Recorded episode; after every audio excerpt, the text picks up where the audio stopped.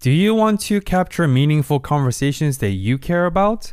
Spotify for Podcasters allows you to make a podcast super effortlessly, distribute it automatically everywhere, completely free, and even earn money doing it. Did I say free while making money?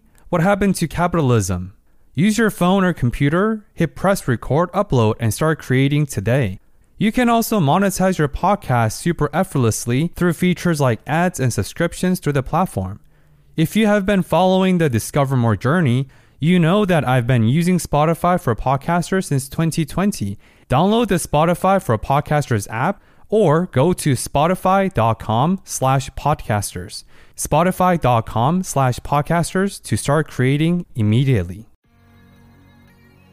Hey everyone, welcome to another episode of Discover More, where we strive to accelerate the learning process together through intentional dialogues. My name is Benoit. And my name's Aiden. This podcast was built on the foundation of approachable guests, synthesized experiences, and relatable lessons that will help you grow throughout your journey. Thank you for tuning in this week. We hope you enjoy and continue to discover more.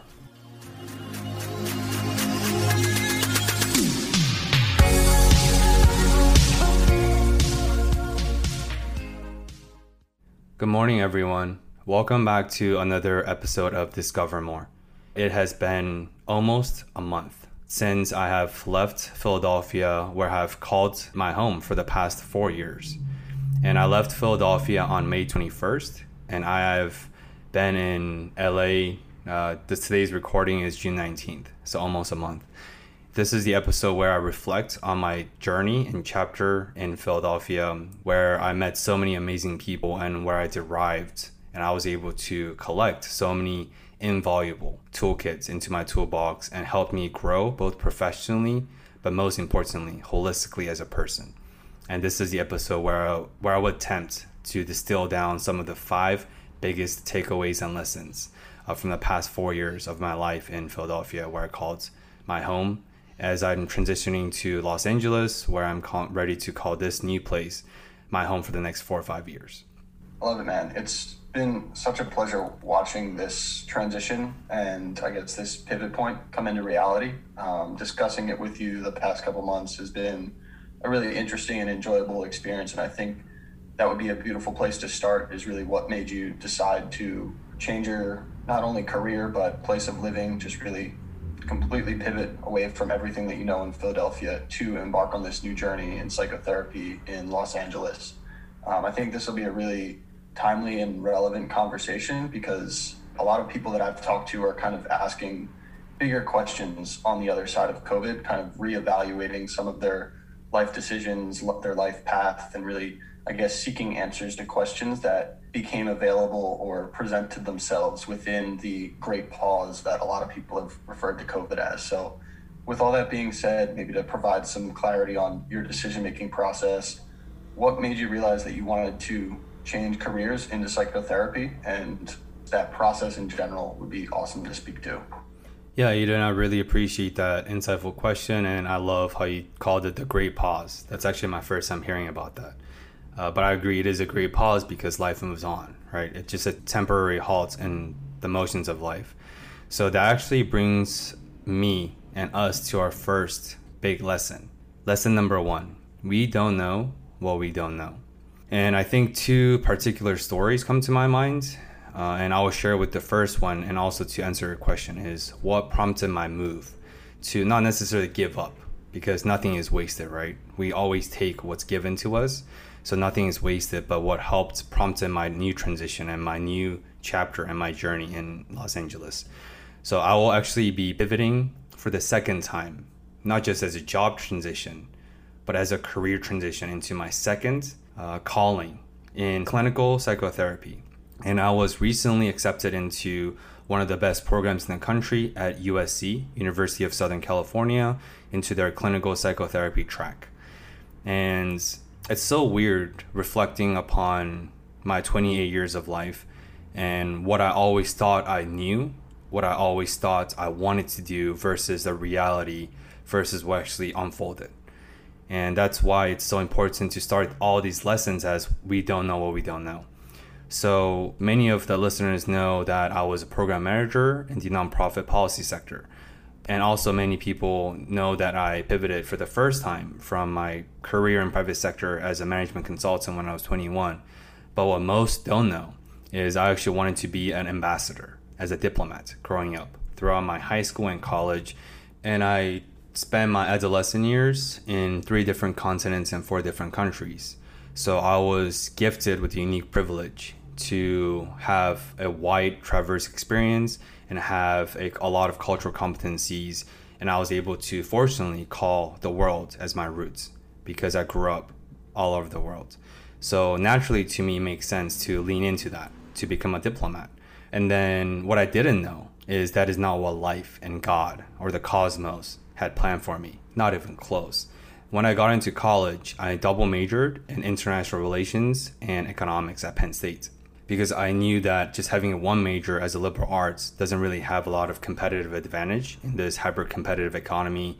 So I wanted to sprinkle additional major, which is economics, and I studied in the specialty of behavior economics because I have a lot of interest in human behavior since the get go a few months before graduation, I received quite a few offers, but the offer that I ultimately decided upon was at this consulting firm called Excelicom, and I was offered a position as a management consultant at the time, as a junior analyst. I hated my life because I chose that job specifically because of the starting salary at the time was extremely high for a 21 year old. It was the most zeros I've ever seen, and because of the so called prestige.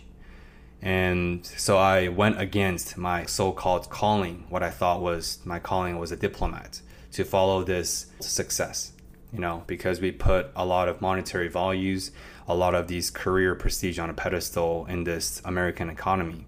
I worked there for exactly five and a half months and I quit without a job because I was utterly miserable.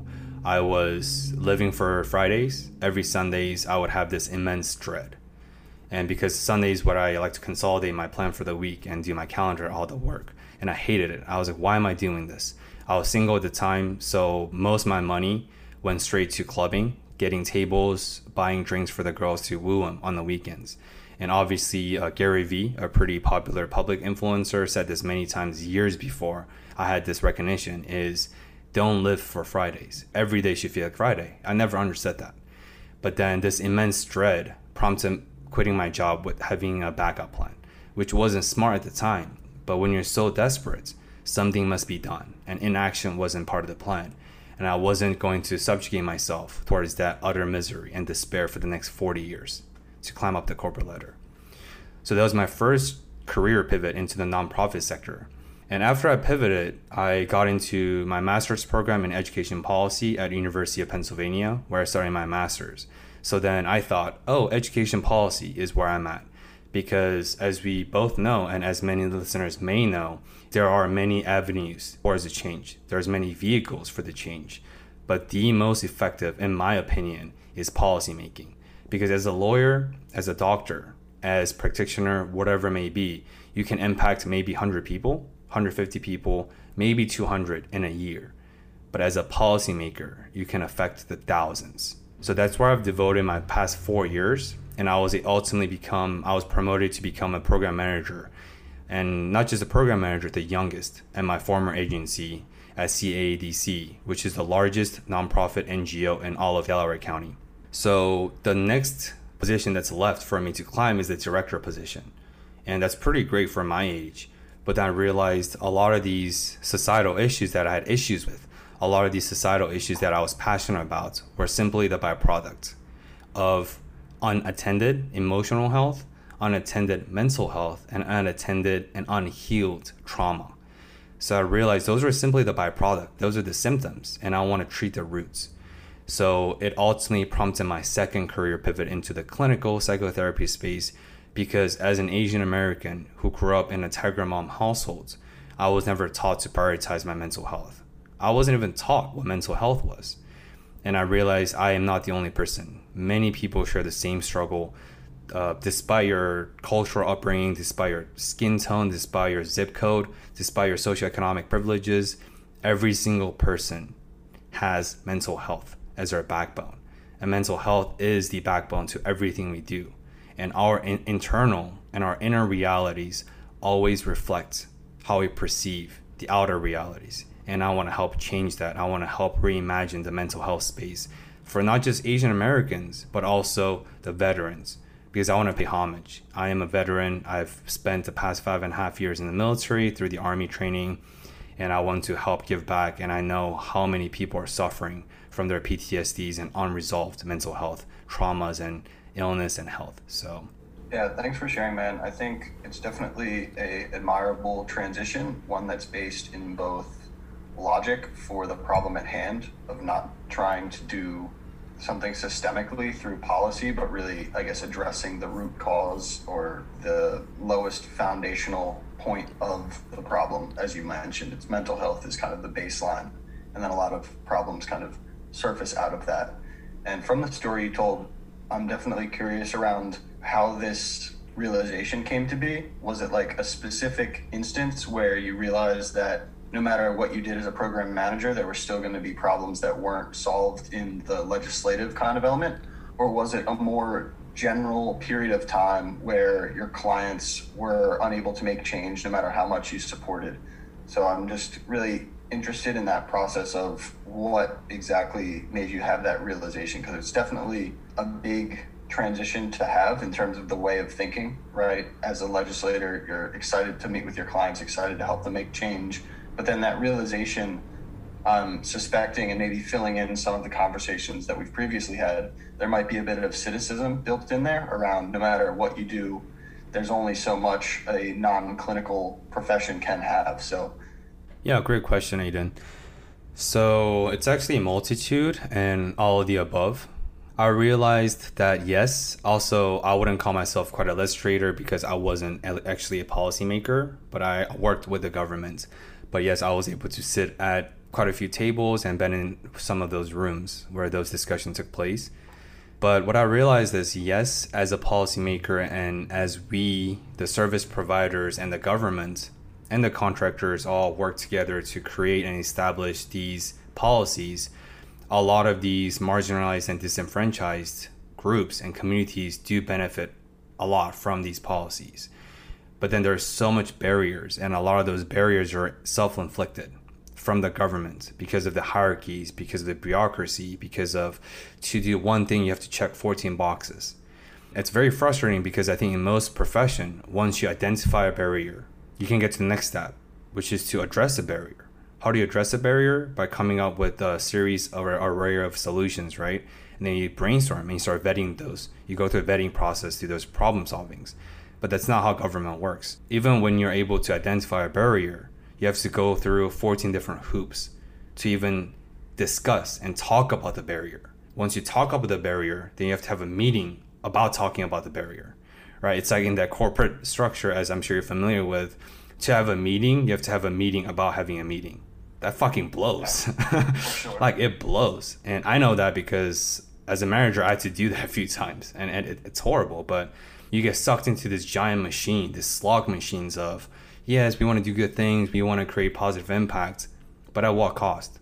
And I've seen so many amazing people, and I'll share one specific example to answer your question is is what I realized that yes, policymaking is the most effective avenue for massive change, in my opinion, but it comes at a cost. And I didn't realize what that cost was until COVID. So, at my former agency, not CADC, but uh, at CMAC, where I was a truancy case manager, and when I worked a lot with the school leadership, uh, our CEO, uh, he started a program, food distribution program, when COVID first hit, without consulting with the leadership board, because he was so fed up with the bureaucracy, and he has decades. He has like 30 plus years in this space, and he was advisor to the city council in Philadelphia. He was like the 14 time advisor to the mayor. So he's extremely well known and he's a very competent guy. But he did a series of very unethical things, both ethically and professionally, to expedite the establishment of this food distribution program to help out the elders who weren't able to go grocery shopping by themselves due to the danger and the fear when the COVID first hit, which made amazing. It made the local news. It was on the news for Philadelphia and Pennsylvania. It was it was huge. But then he fucked over a lot of people in the agencies he created this artificial barrier or hurdle for the truancy department to trying to obtain this 100k plus funding that's reserved for our program. That's how contracts work. So for the sake of he's trying to streamline this resource for his own 50 stream program, that doesn't even make sense. So I don't want to go too deep into the nitty degrees of it, but I realized highly competent person like him, who is highly ambitious, very pragmatic, and very, very capable, he became the person that he shouldn't become. And I think if the current present time him travel back in time into the 20 year old him, I think he would get criticized on. And I don't want to become a person like him, or I don't want to become many people out there who's doing amazing work. I don't want to diss what the CEO is doing. He's doing amazing work, but at what cost? And I realized I, I made a decision at that point once I found out him and many other anecdotal evidence and many other people who I've came across in the government, in the public sector is many of us who joined this industry because we're idealistic, we want to make a positive change in this world. But at what cost? And at first I was pretty naive and I thought to myself, I'm different. I will be able to stay hold true to myself. I will be able to uphold my integrity, but I'm sure all those people who came before me thought the same thing, right? I'm sure all those people who came before me who wanted to go into politics thought they could be the humanitarian politician, they could be the ethical politician.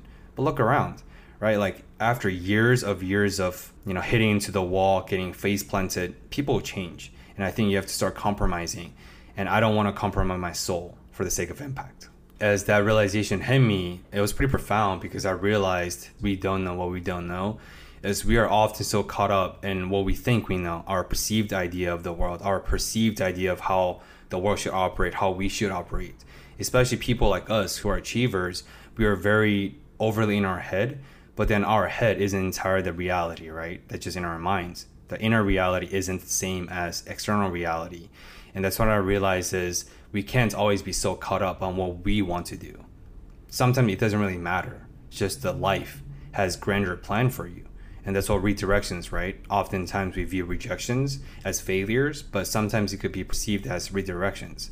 So I think my two career pivots within six years, um, my army deployments, uh, my path of reality that strayed away from my intended path of becoming a diplomat growing up my whole life to becoming a management consultant to I thought I wanted to become a policymaker into the current present day of Benoit Kim is no, that's not what life had planned for me and life is bigger than we are, period.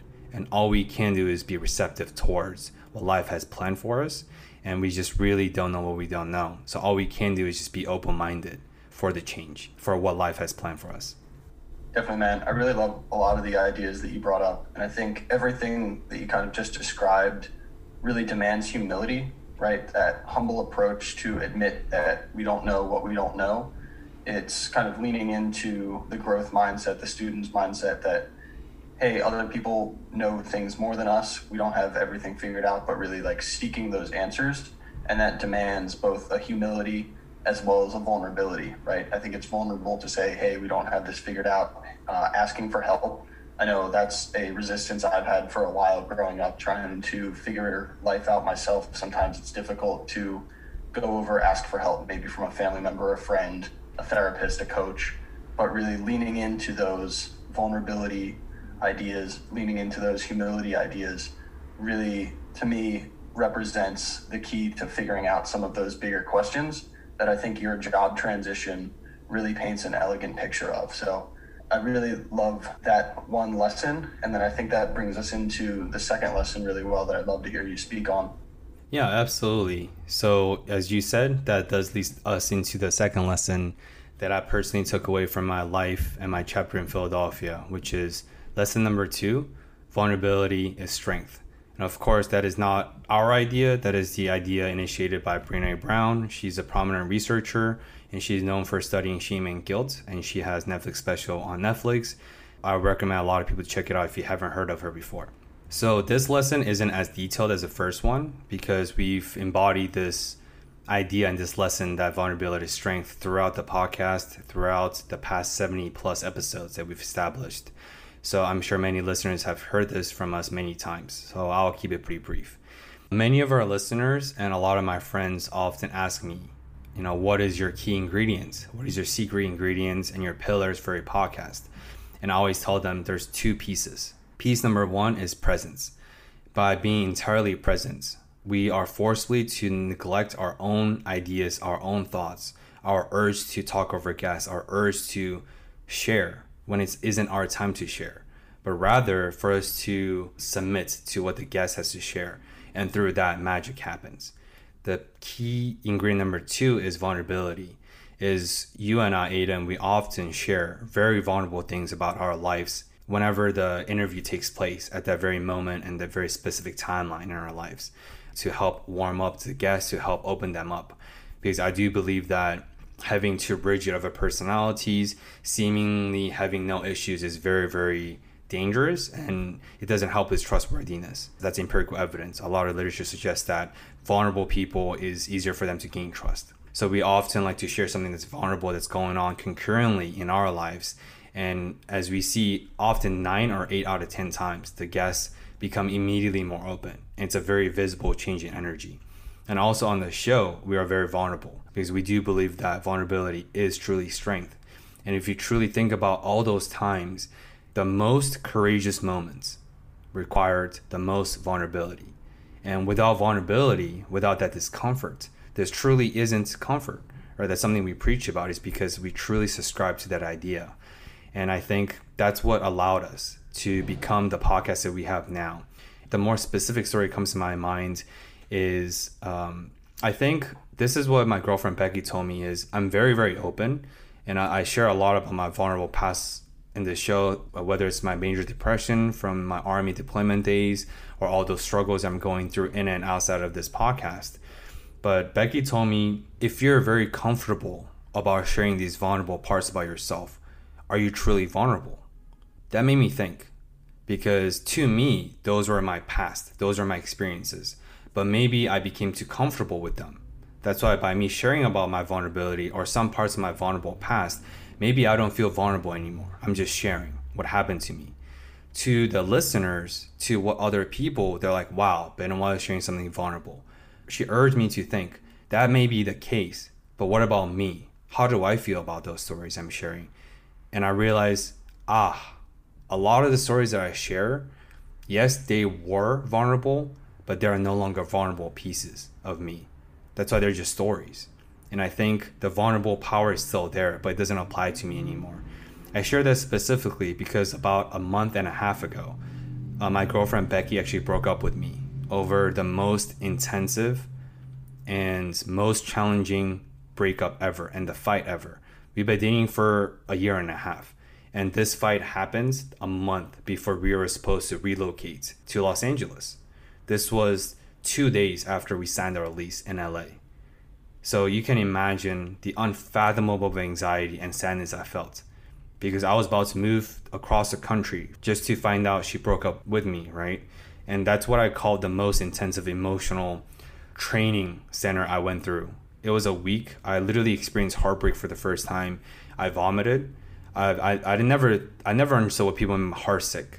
I felt it. I literally felt like someone was squishing my heart from inside out, and I held this like literally compulsive urge to vomit, and I literally went to the bathroom and puked for like five minutes after she broke up. Or Becky said, "I I don't think this is gonna work out. Let's end this," and I cried, and I was actually on my knees. I got on my knees for the first time to beg her to reconsider. I've never been on my knees before, and I am a six foot male. I'm 28 years old. I'm in the military I don't get on my knees. I just don't. And I did. And she, nothing helped. Uh, getting on my knees didn't help. She, she seeing me literally crying didn't help. She seeing me puking didn't help. What helped was after the math when she told me is because I asked her, you know, obviously we're back together now, and that breakup prompted the most profound and needed healing in both of us. And it, it showed me all the shortcomings I've had as a partner and it really made me aware of my flaws because you can't change what you're unaware of, right? That's why awareness is very important. But she told me that what truly helped for her to reconsider our relationship and our future is that when I was talking to her during our conversation afterwards, she felt the barriers and the walls finally fell down. She felt a new openness from me, and she felt the level of vulnerability I've never displayed ever throughout our relationship. And that's when I realized, oh, just me telling my stories, that doesn't mean I'm vulnerable. Yes, those are parts of my vulnerable experiences, but if I don't feel vulnerable anymore, then it's not vulnerability, right? And she was able to reconsider because she felt it. She felt I was truly in a vulnerable place. And I realized that's something I need to work on is just sharing isn't enough. I need to feel it because it's that synergy that's being in sync it truly makes you be vulnerable. And i think that's why lesson two is very important for me is it's not only because it helps salvage my relationship a month before i was about to move across the country but because it's what prompted the healing that came afterwards. It's a healing that I, I didn't even think i needed it but i did. So really well said man i think there's a lot of things in there that i want to pose back but one of the things i'd like to highlight is what you said around change and that we can't change what we're not aware of and that I think is something I'd like to just double click on for a minute because it's really important. Awareness is kind of the base step before any other approaches to change. Um, I look at it in like a three piece framework of awareness, acceptance, and then action. And then on the other side of that action is reflection. And then it all kind of comes back together, right? Once you reflect, then you can become aware again, accept again, and then act again. So that's just a really powerful framework that I've used to think about change in my own life that I'd like to kind of, you know, highlight from the story that you posed. And then a question that I think the story demands a bit. I mean, you alluded to some of the ideas, but do you think that vulnerability demands discomfort? That was the question that Becky alluded to a little bit. But as you said, we all kind of are on a spectrum of different comfort levels, both around sharing, but then also around acceptance and awareness, right? Different people are comfortable with admitting different things about themselves, both internally to themselves and then also externally to other people. So I guess this is like a bit of a definition that, you know, maybe we could ring Brene Brown and see, but does vulnerability demand discomfort? That is an amazing question. And I think yes. Because if you just use my specific anecdotal example from my end, is everything I shared there are objectively vulnerable experiences to many people and to me at that timeline of myself when I experienced that, right? And obviously, it's about neural pathways. I think obviously there's personality differences, there's different cultivated practice and experiences. But me as a whole, I'm very direct, I'm very outgoing, I'm very extroverted. So sharing and talking about myself and talking about my stories, they're not uncomfortable for me, right? If you think about the genesis of our podcast, when I presented this idea to you to start a podcast with me to start this new vision together, I was very excited. And I remember you were shitting yourself.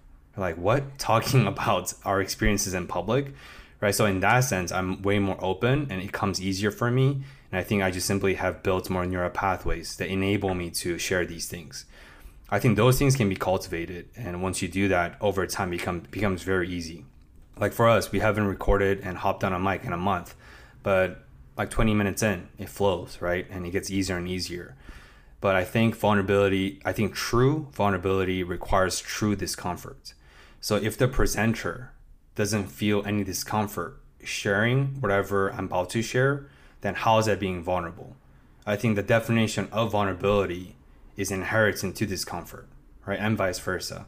So I think you're spot on. I do think that there is no true vulnerability without true discomfort. And if you if you feel comfortable sharing whatever you want to share, then that may be a vulnerable pieces of your experience of the past. But currently speaking, you're not vulnerable at that very moment. Mm-hmm. Yeah, and I think so what you just alluded to is it's a bit of a spectrum that kind of continues to build and or fade depending on life circumstances and just what neural pathways are being built, what experiences are being shared. I mean, personally, starting this podcast has been the biggest vehicle for becoming more vulnerable just through talking to people, talking to you, sharing this with our listeners. But really, it's a spectrum that continues to change. And that I think should be an encouraging sign for anyone listening to this because vulnerability gets easier as it becomes a practice. As you say, become more vulnerable with friends and family, people that you feel very close with, and then you can open up more and more with strangers, first time meeting people, coworkers, etc. But really using it as a practice and continuing to be curious around where we can become more vulnerable time after time. Yeah, so obviously curiosity's power, the lesson number three, has been an important driving, it's actually been the most important driving force of the genesis of the podcast. Like, what do you think, Aiden, as the creator of the newsletter, our most recent project? Obviously, the curiosity is such an important pillar in not just my life, but in both of our lives. But specifically to you, why did you feel the urge and why did you think it was so important to make the second edition of our newsletter to be centered around the theme of curiosity?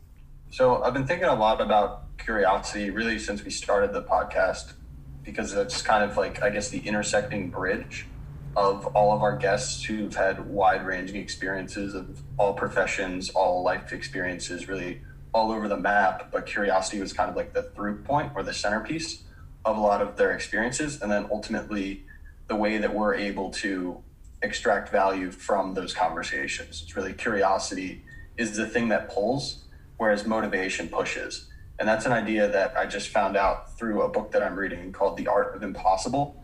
And it's by an author named Steven Kotler, who runs the Flow Institute, I believe it's called. But he basically studies the state of flow and how that affects peak performance and long term success. And his whole idea is leaning into curiosity because uh, I'll take a quick quote from the newsletter that we put out, but he writes, when we're curious about a subject, doing the hard work to learn about that subject doesn't feel like hard work. It requires effort for certain, but it feels like play. And really, I kind of went into a full stop when I read that because it's such a powerful idea that whenever we're curious about something, it doesn't require hard work. We're naturally drawn to those things. And really leaning into those natural curiosities, I think, is where where our power really lies, right? Because like say when you go down an internet rabbit hole for three hours, just clicking on different links of this thing reminds you of this thing, and then that thing brings you to this new point. It's just such a effortless flow of wherever our inherent curiosities and interests lies. And I kind of zoomed out a little bit and saw how can we bring more curiosity to our own lives and encourage people to bring curiosity into their lives. And that I think really the place that I want to go next because I've realized after reflecting on this book that it's ultimately our personal curiosities and where those curiosities intersect is where our power lies. I think we all have inherent interests, right? You and I both like health. We both like health and fitness, but it's really the combination of those things of yes, health, fitness, but also podcasts, also psychology, also motivational interviewing. Really, we all have inherent interests that we probably share with numerous people, but really getting solidified on the 20 to 30 things that make us uniquely ourselves and leaning into those curiosities, I feel is where our power is, where we're able to discover the things that make us the most ourselves. And that I just think is a really freeing idea, right? So, curiosity, I feel both our interests and then also where we want to go in the world. So really, a this kind of comes back to the change process. It's becoming aware of what our curiosities are, accepting them, and then acting on them. Maybe it's studying a little bit more. Maybe it's tying together new curiosities, learning a lot more about one specific one or how to intersect, and then reflecting on that whole process and going back through it. So through the podcast, I've realized that curiosity is a big value, but kind of exploring it in both conceptual ways of what curiosity does and then also how curiosity affects me has been really really instrumental. And i would highly highly recommend our listeners to kind of explore what they're curious about and how they can create intersections from those curiosities because that's ultimately where their unique power is. That's amazing. Amazing said man. And to all the listeners that was merely a snippet and a glimpse into this amazing newsletter that aiden cultivated and are currently curating so if you want to check it out, you should definitely check out the link in this episode notes below. And the link is also in our Instagram and all of our associated accounts. And we would highly recommend. It's a pretty simple and brief newsletter. We do not want to bombard you with all these incessant information. We're simply trying to summarize some of the highest takeaways from the books we're reading, from the music we're listening to, from the podcast we're tuning into that week. And we just want to share a few high level things with the listeners, trying to contribute a little more value to your days. Because we do think that um, the more you consume, hopefully it will help change your life in some positive way. So you should definitely check it out in the show notes below. Yeah, with that being said, I, I can't have said it any better and I relate 100%. And just a quick anecdote to that is if you look at how we became friends, how we became such amazing fast friends, actually, where we're literally just two dudes benching five in the morning at Sweat Fitness, a random local small gym in Philadelphia. And now we've been friends for three and a half years. We have created this amazing podcast with 70 plus episodes who received numerous sponsorship in the past. We have started a website together. We have started newsletter. Also, Discover More LLC, our business. All that are at contraception of our friendship. And we were able to become friends because of the curiosity mindset, because of the student mindset. But more specifically, I want to give you some digital flowers and I want to give you some affirmations is that you are definitely way better at asking questions, at least initially. I think you and I, we both uphold the integrity of curiosity and we both understand curiosity is a very integral part of our lives, period. But you've always been the more intentional one with questioning. That's why our previous very a rough draft of an idea that we had was you're the questioner, you're the interviewer, quote unquote, for the podcast, and I'm the content generator for the podcast. But obviously, our roles have interchanged and I'm molded into one uh, for the past a year and a half. Uh, but you are extremely good at asking questions, and I think that speaks to the amazing friends that you have. That speaks to all these recent amazing date successes, the dates that you've been on, um, because I think the ability to ask questions, the ability to be curious, transcends just the podcast, transcends just the self help, transcends just the personal development. I think it has so many upsides that you can only experience once you're open to that curiosity, once you're open to that door, to that gateway. So, really amazingly said, man.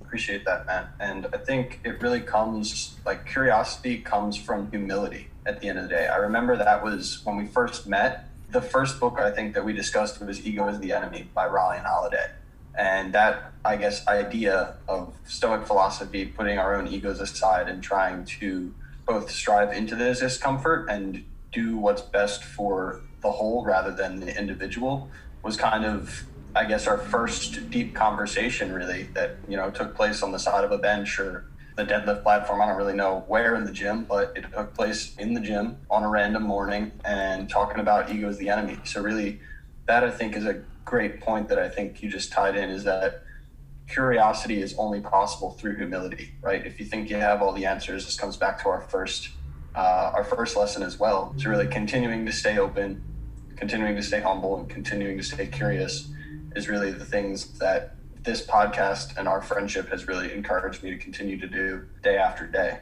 Yeah, and that is such a seamless transition into my lesson number four, which is always be humble. And I've shared this on Jacqueline's episode before. She's an amazing life coach, a published author. She gave out a TED talk uh, last year. Uh, we should definitely check out the episode. I'm definitely more on a spectrum of confidence and on a spectrum of confidence to arrogance.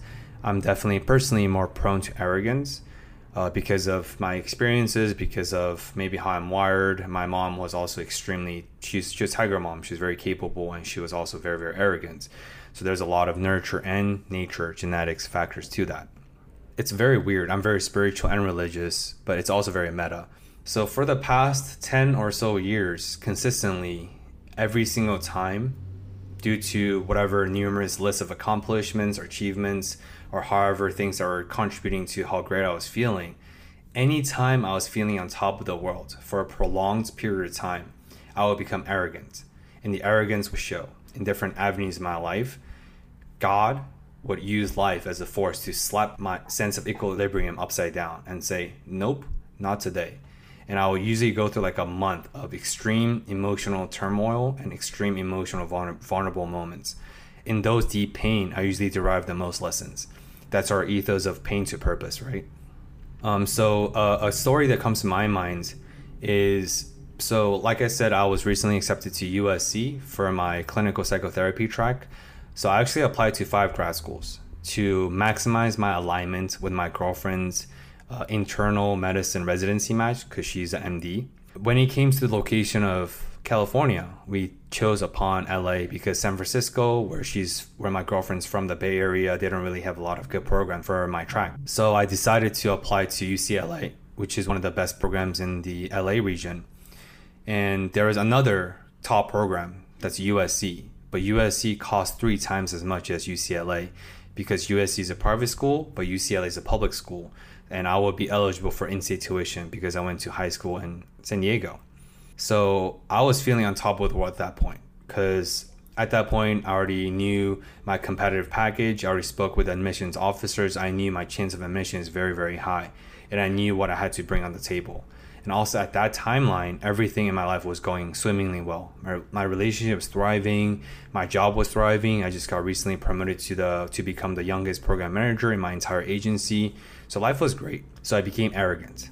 I was like, of course I will get into UCLA. Why would I even apply to USC where I can't really afford to go to begin with?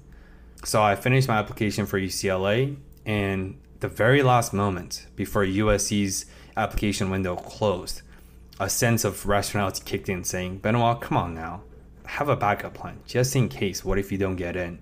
So I applied to USC very last minute after I found out they have some pretty good tuition assistance uh, support system for the veterans. So I said, okay, maybe there's a shot I could afford this high cost education at USC. Fast forward a month and a half. I got accepted to Columbia University. I got accepted to University of Michigan, which is the number one program in the country. I got accepted to USC. The night I found out I got accepted to USC, I received a rejection letter by UCLA saying I did not get accepted to UCLA.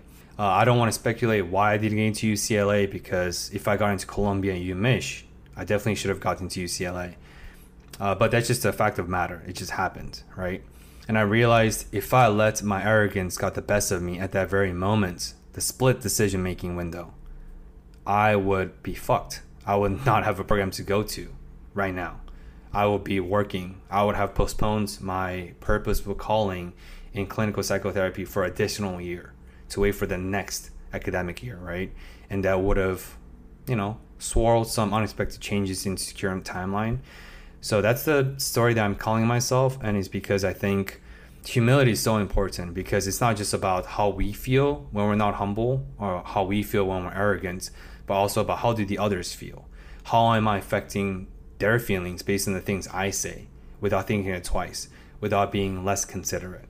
I think consideration comes in all avenues of life. But when you're not humble, when you're speaking from a point of arrogance, there's not a lot of consideration embodied in those messages, whether you intended it or not, right? It's always a timeless battle between intention and impact. And although my intention always well, I'm never ill intended. At least I hope not the impact is still very, very indisputably important, and impact is always there. And I think that's something what I learned from my breakup with Becky, from my rejection to UCLA, and a couple other series of events that all taught me that Benoit, humility is an important pillar. Never forget that. Because if I am not humble, God will use life as a slapping stick to slap me in the face because he has done so consistently for the past decade. And I think this lesson and what I just shared ties beautifully into this book I'm currently reading called Think Again by Adam Grant. And there's a quote I'd like to share from that book, uh, from this chapter I'm currently reading. The quote goes Knowledge is what you know, wisdom is knowing what you don't know. Let me say that one more time. Knowledge is what you know, wisdom is knowing what you don't know. And yes, that's sort of similar to our lesson number one but I think it's more specific because I think we're always so caught up on what we know, right? Because oh, look at how much I know. Look at all these credentials. Look at all these degrees. Look at all these. And obviously, for me personally, I like to flex my knowledge. I like to share all the things I learned, all this knowledge I've consumed from podcasts, from books, because it makes me feel good. Not just make me feel smart, not as much, but just feels good to share what I know. But I think the wisdom is knowing what you don't know is so profound It's so important to distinguish because like outside of what we know is everything we don't know. And what that means is what we know is only the fragment of everything out there. So I think if we get too arrogant, we're going to be resistant towards new knowledge, new beliefs, new idiosyncrasies, new belief system, new ideals.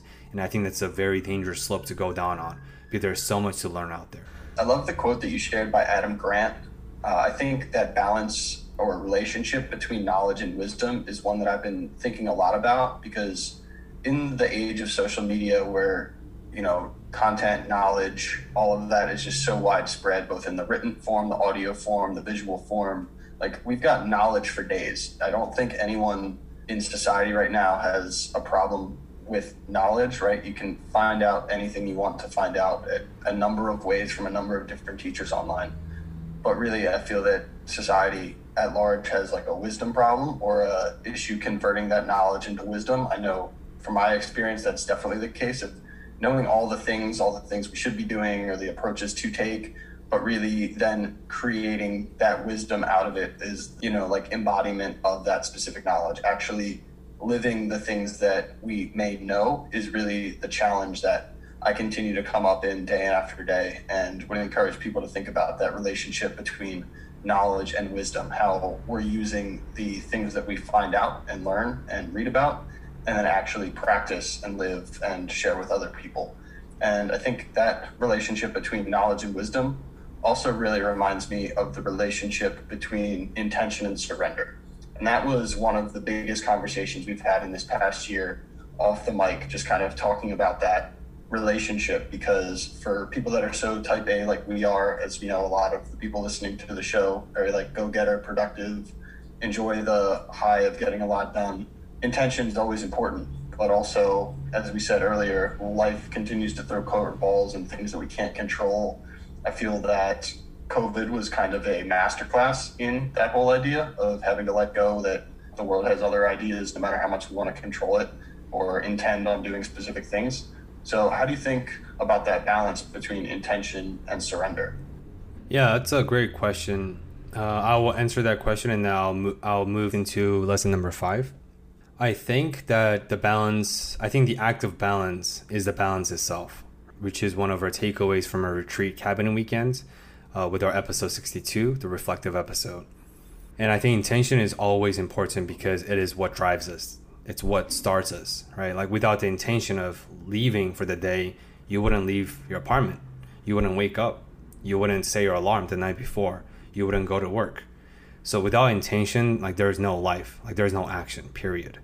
Real quick, could you unpack that a little bit? Like because we've talked about it, I understand what you mean by the active balancing is the balancing itself, but I'd love for some more clarity for listeners as to like how you think about that or what that exactly means, just in a little bit more specific terminology. Yeah, a good question. So very quickly, uh, what I mean by that is because we always talk about how can we balance between the consumption and the creation, how can we balance the life and the work, and I think the examples of like Aristotle's virtue and vice come to my mind. Right, without the virtues, you wouldn't understand what vice is. Vice versa, without the vice, you wouldn't understand what virtue is. Similarly, with yin and yang, without the yin, there's no yang. Without the yang, there's no yin. That's why a lot of our ethos, in terms of there's truly no comfort without discomfort, there's truly no light without darkness. Because if you don't experience what darkness is, how can you appreciate what life is? So, yeah, in that sense, intention is very, very important because it is what it is the foundation, is the bedrock. But then surrender, I think, is more important. Is actually what my lesson number five is. Is lesson number five surrender is the way. And that's sort of like a play on words based on Ryan Holiday's book, Obstacle is the Way, which is another book of Greek Stoic philosophies. And of course, you know, obstacle is the way because, like we talked about before, sufferings and obstacles are inherent to what we call life.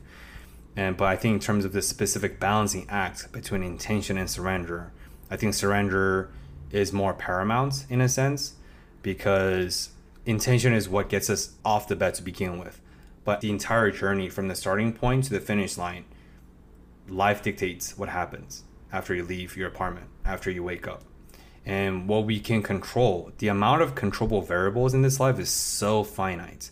And the amount of uncontrollable variables are paramount to what we can control. So, on that sense, I think it's more important to surrender, which is the reason why I intentionally wanted to make that our final lesson for this episode is surrender is the way. This is also going to be a pretty short lesson because we've talked about this a lot recently, uh, but I do want to share a quick um, story. Is uh, as some of the listeners may know, in 2017, uh, four and a half years ago, I went through my first Army and my only Army deployment to the North South Korea border at the time. The tension between Mr. Trump and North Korea, Kim Jong un was rising very, very steadily. And it was very, very high tension and potentially high hostile environment at that time. I never knew I would get deployed one day. I joined the army when it was pretty peaceful. There was no wars going on at bay except Afghanistan, Iraq, which is the constant proxy wars going on in the Middle East. But except those, and I knew I wouldn't get deployed to Syria anytime soon. So then when I received the news and the announcement of this deployment, my life crumbled. All my plans crumbled. I had to take a leave of absence from the University of Pennsylvania at that time. I had to take a leave of absence from my commitment at Teach for America. A lot of these things happened. In retrospect, the sad part is all these anxiety, all this crippling fear and despair came even before the deployment happens. It was from the looming deployment, not the actual deployment. It was from this incessant thinking and this incessant anxiety from awaiting to actually get mobilized, to get deployed to the border, to the North and South Korea border. And that's one of these things that there's a gap between knowing what to do versus embodying and actually living the lesson. And as someone who's very type A and as a thinker with my personality traits, I like to front load against the unknown. And what I mean by front loading is I like to do a lot of decision making. I like to do a lot of my thinking beforehand. It's like what Einstein said, right? He spends 97% of his time on thinking about the problem, but actually 3% on actually solving the problem. That's what I like to do in a lot of my ways because I like to front load a lot. Because by front loading, you mitigate and sometimes you can eliminate a lot of the uncertainties. But that was a huge disservice to me in this very specific instance of deployments because everything was unknown. The only known was I was going to get deployed.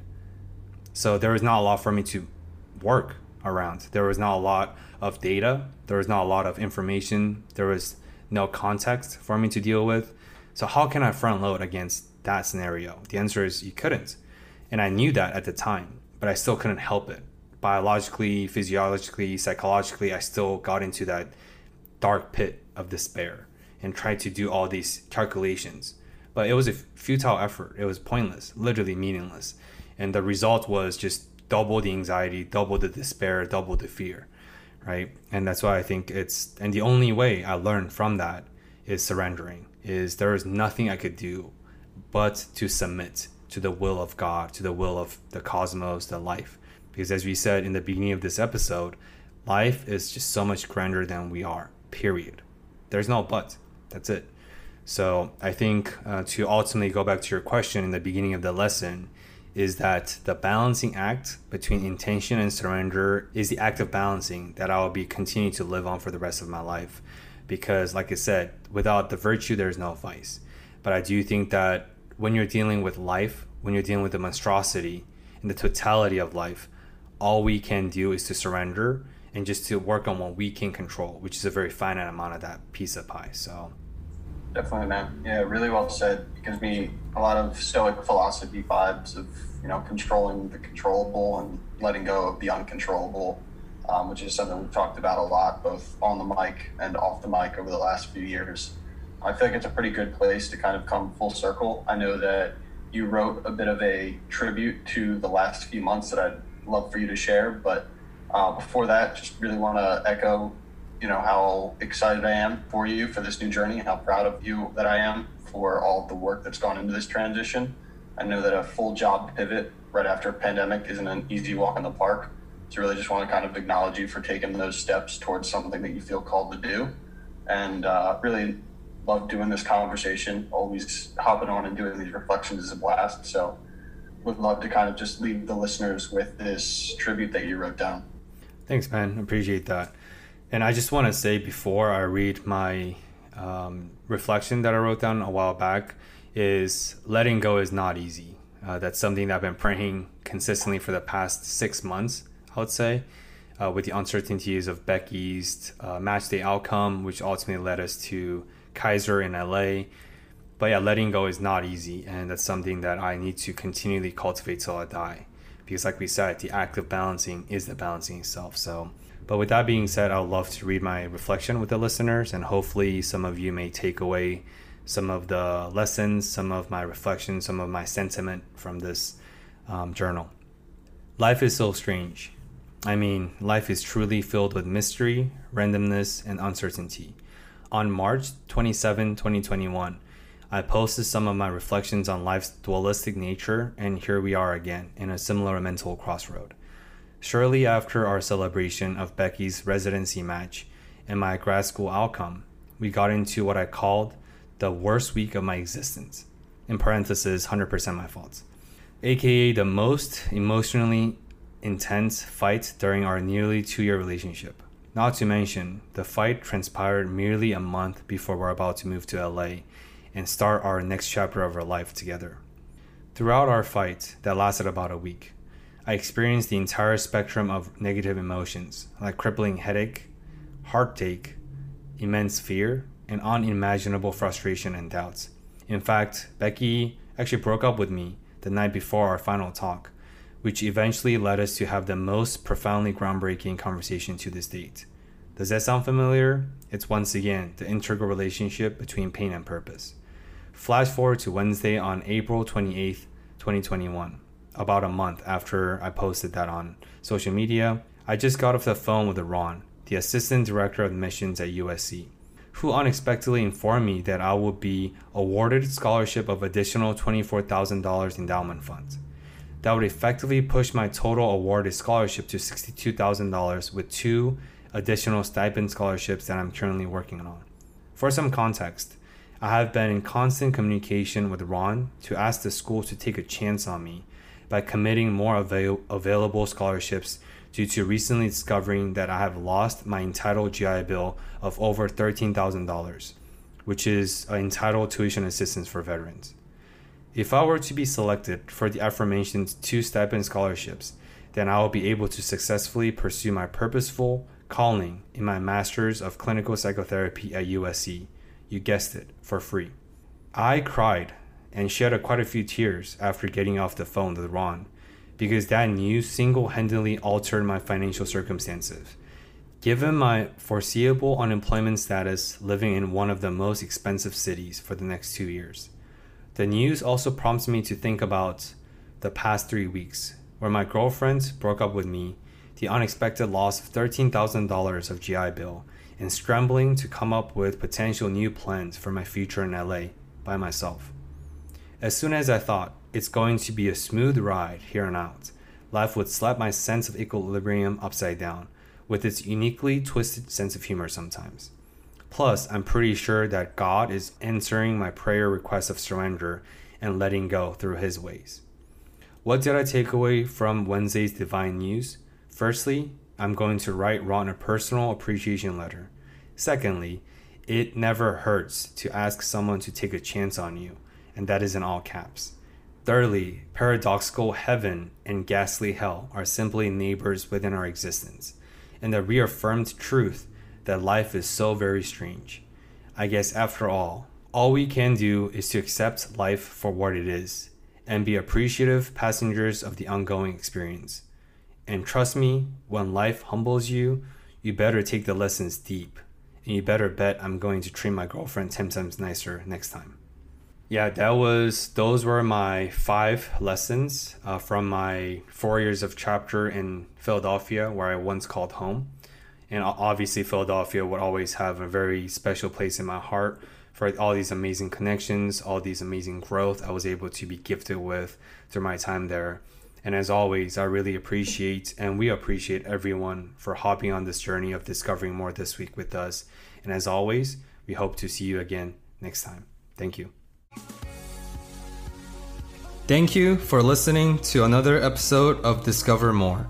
We release a new episode every Monday on Spotify and Apple Podcasts, and would really appreciate if you have subscribed and shared this with your friends. We hope you enjoyed this episode and join us next week in the journey of discovering more through intentional dialogues.